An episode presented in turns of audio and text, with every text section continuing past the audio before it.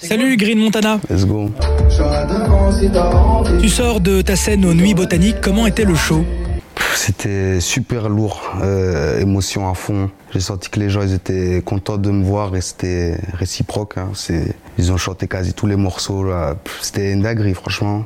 Je, suis, je viens de sortir là, donc je suis un peu. tu vois, c'était une dinguerie, ouais, c'était une dinguerie. As-tu mis du temps pour ton premier projet Alaska? Ouais, c'est un projet que j'ai fait sur euh, trois ans, avant de signer en maison de disque, avant de tout, tu vois, j'avais des sons avant, puis j'ai rejoint ma première équipe, avec qui on a développé ces sons-là, tu vois, on a créé ce projet Alaska. Avec ça, on a été chercher euh, les offres et tout, et puis euh, on a signé avec 9DI, avec le projet Alaska, validé par COP et tout. Et voilà, ouais, donc ça a mis tout ce temps de ma rencontre avec ma première équipe jusqu'à la signature, le projet il s'est fait, tu vois, donc voilà, trois ans à peu près, ouais. J'ai que ma bite et mon Est-ce qu'il y a eu beaucoup de modifications entre-temps Je crois qu'il y a au moins 5-6 sons qui ont sauté. Enfin, non, je dis ça alors qu'il y a eu 5-6 sons qui ont sauté. Il était d'abord comme ça, puis il était comme ça. Je saurais pas te dire combien de fois il a changé sur 3 ans. hein. Peut-être une quinzaine de fois. On sait que tu es bien entouré, notamment par Stan et Isha. Quels sont leurs rôles? C'est devenu euh, comme ma famille, tu vois, dans ce truc. C'est, ils sont, sont tout le temps là. Enfin, je saurais pas, euh, je vois même pas faire sans eux, en fait, tu vois. Je sais pas, c'est la famille, tu vois. On, est, on est ensemble, on va faire tout ensemble. Après, ils peuvent se relier, tu vois, ils ont, tout le monde a une vie, donc euh, des fois, c'est, ça va être Six, il vient, Stan, il vient, Isha, il vient, mais ça bouge pas, ils sont toujours là, ils participent à la création aussi de la musique, ils peuvent m'aiguiller aussi, tu vois, dans, dans un premier avis sur ce que je fais, tu vois, avant de faire valider, avant de...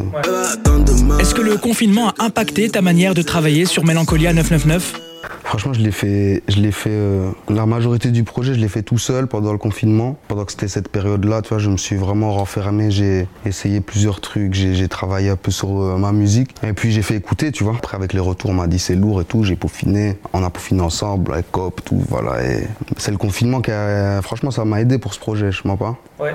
Ouais, ça m'a obligé un peu à retravailler. Et c'était compliqué de travailler de cette manière?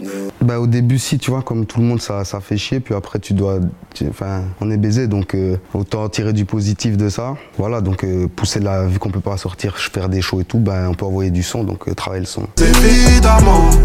Pourquoi avoir choisi SDM comme seul featuring de ton projet il est sur le même label que moi enfin il est au 9 aussi mais avant même que on se parle vraiment beaucoup et tout ben moi j'avais envie de bosser avec lui parce que j'aime bien ce qu'il j'ai toujours aimé ce qu'il faisait. Et puis euh, quand j'ai vu que c'était réciproque en fait ça m'a ça puis c'est de là que même c'est devenu la famille vraiment et tout. Et je me suis dit c'est suffisant parce que c'est vraiment comme pour en fait pour euh, Alaska. J'avais envie d'un feat qui vraiment compte pour moi tu vois. Et ça s'est passé. Et puis là euh, ben, récidive tu vois Descends dans mon estime.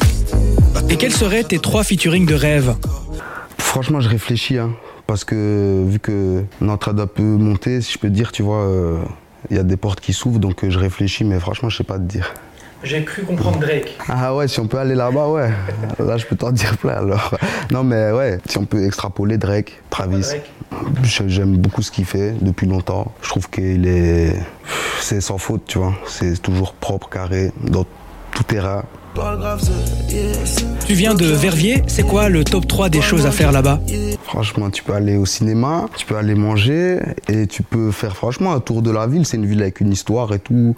Voilà, il y a quand même sa petite histoire, même si ça a changé et que c'est un peu plus bresson aujourd'hui. C'est une belle ville à la base. Ouais, je vis toujours là-bas. Après, là, je vais bouger à mon avis, qu'il faut commencer à beaucoup, beaucoup, trop souvent se déplacer à gauche, à droite. Donc, euh, mais ouais, là, je suis là-bas. Tu restes un d'arrêt.